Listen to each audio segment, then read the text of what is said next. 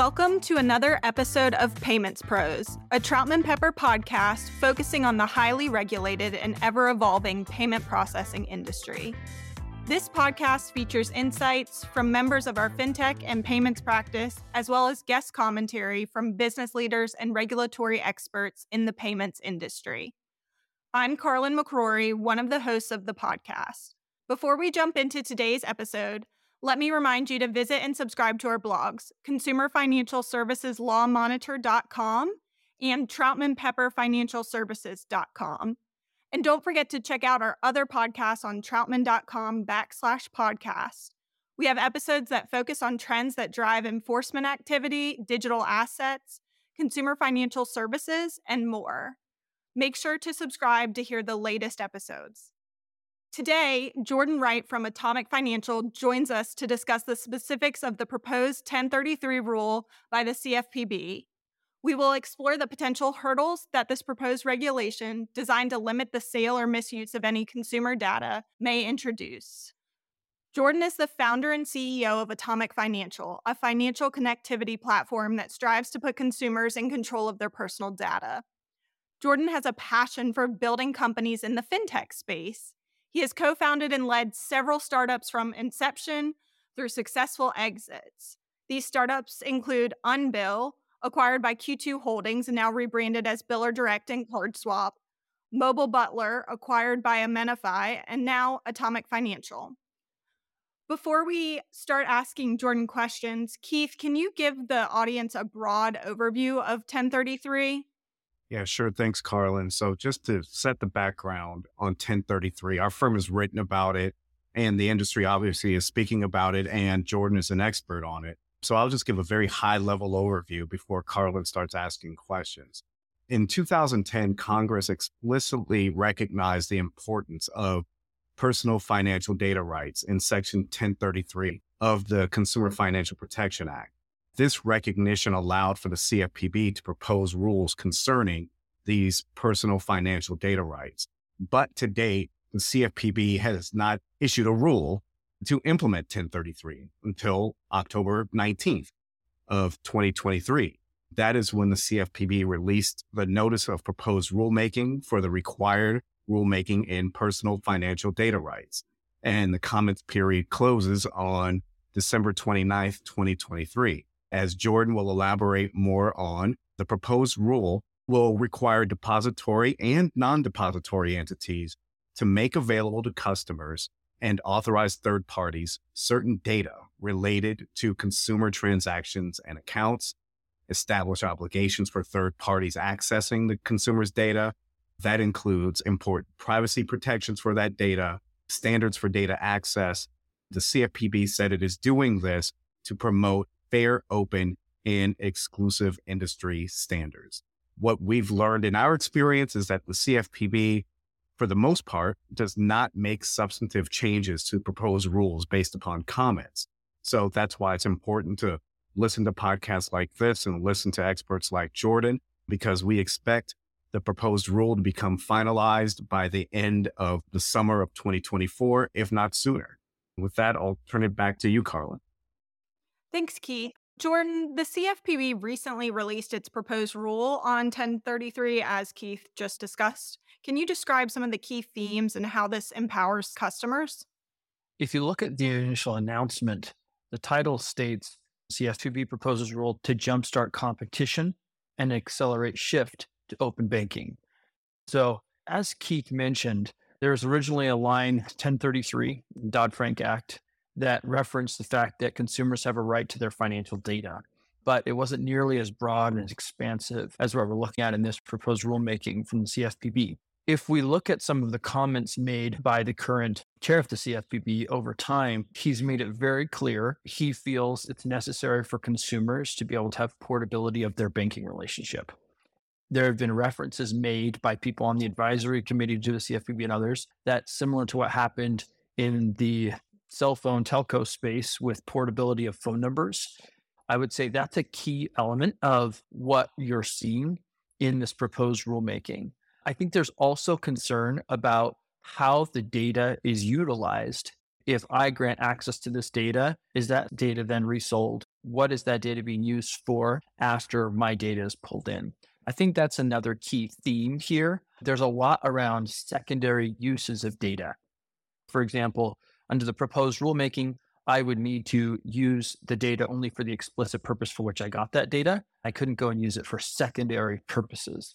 Some of those are harmful to consumers, those secondary use cases, buried in terms of use somewhere. They're going to go sell this data to a third party or something like that. But in other ways, it might be helpful to you for the financial institution or the fintech that's using that data to be able to help you in other ways and not require you to come in and see a screen that says, yes, I'm allowing you to do this every single time. So I think a lot of what we're seeing here is around how data is utilized. How do we give consumers more portability in their banking relationship? I would say that those are two key themes that we've noticed so far in this. Thanks for that. And then what new challenges does ten thirty-three bring, and how are financial institutions responding to those challenges?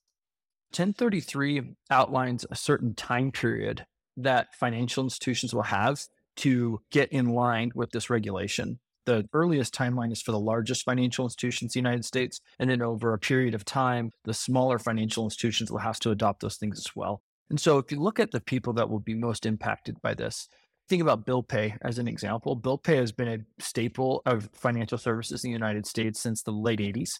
Some banks started providing bill pay for free, and it's been a very, very sticky element of financial services over time.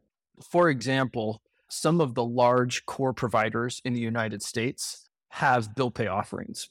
The data that is within those is oftentimes trapped by the current services and the architecture that is built into those services. This new ruling would require them to do a significant amount of work to make that data available to the third parties and to the consumers themselves. Another critical part of this proposed rulemaking for ten thirty-three is that consumers have a legal right to be able to share their data, and there shouldn't be junk fees associated with them sharing their data.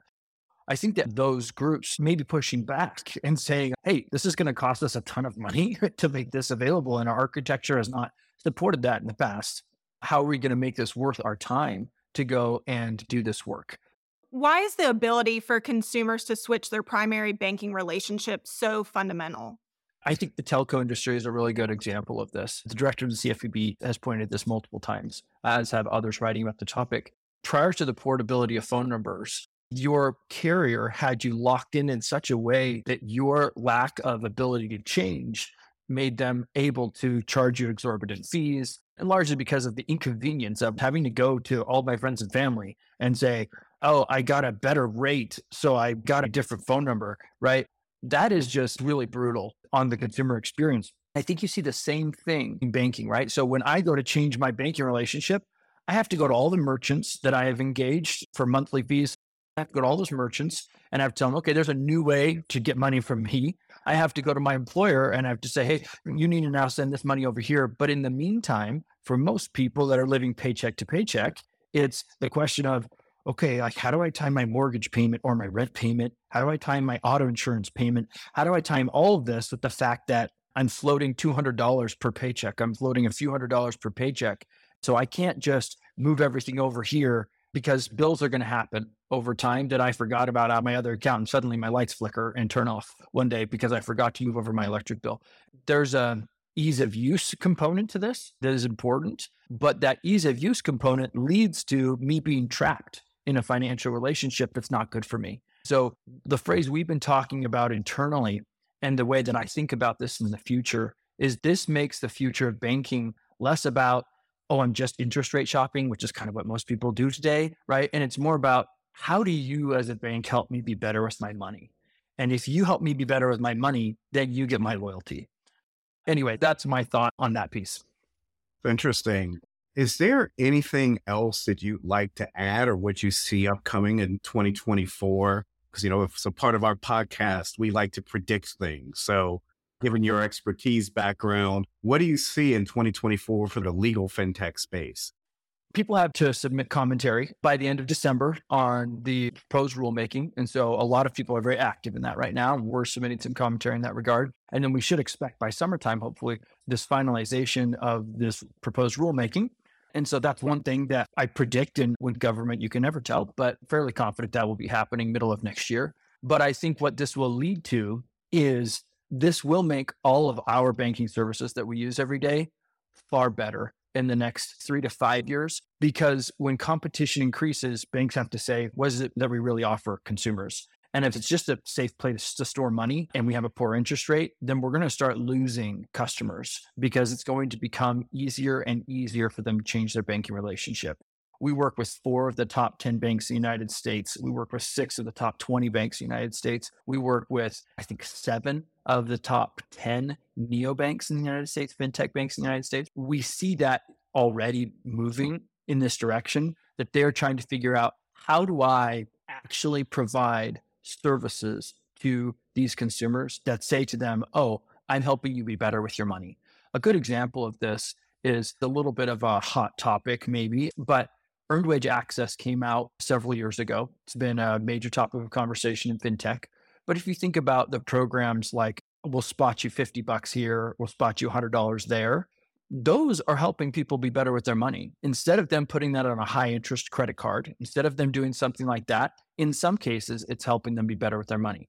Now, initially, they were charging, I think, exorbitant fees in some cases and things like that that were unwarranted. But I think we will see a ubiquity of earned wage access sorts of products. They will become ubiquitous in the market in the next few years. And that will give financial services providers the opportunity to help people be better with their money, so that mid-pay cycle, I'm not having to take out a loan to cover an issue with my car or something like that. I'm actually able to get money at little to no cost. That's far better access than I had before. Those are a couple of predictions, not for next year per se, but for the long run. Hopefully I'm allowed to go a little farther out. Well, that's fine for you to go a little bit further out. One of the things you mentioned is that you and your team plan to submit comments to the C F P B. Briefly, if there's anything you want to share with our audience that you have not already shared regarding your commentary, we'd love to hear it. The secondary use of data is an interesting thing for us. That's been something we've been looking closely at, because if we want to help a consumer be better with their money, we need to review their transactions on a regular basis. And we need to come to them and say, hey, it looks like you might be overpaying here. Or the dream use case that our team internally talks about is, okay, I signed up for a new streaming service because my favorite T V series moved over there, but I don't watch it for anything else. Well, when that season ends, what if my bank were to tell me, it looks like you're done watching. Would you like us to pause this until the next season of X Y Z comes out, right? That's my bank helping me be better with my money and avoid paying eight, ten, twelve dollars a month between now and the next season that comes out. I've interviewed dozens of people, and I've had somebody that I'm sitting across from that lives very tight, paycheck to paycheck, and they say, I know I've got fifty dollars a month savings sitting inside of my cell phone bill. Unfortunately, I'm too lazy. Hey, and I look at myself and I am too, right? I'm too lazy to make the switch to go down and get that done, right? Those are the sorts of things I think your financial services provider should be offering to you, that without the secondary use of that data, you can't come in and make a recommendation like that. So it's a double-edged sword. I would be totally fine with them coming out and saying, you cannot resell this data. That's all fine and dandy with me, but being able to derive insights for that person to help them is important. And right now, I think as it stands, there's some concern that would not be allowed under the current one. So that's some commentary we will be making. Right now, it applies very strictly to financial services. So banks, data, and things like that. I believe that they have mentioned that in the future, others will be added to this.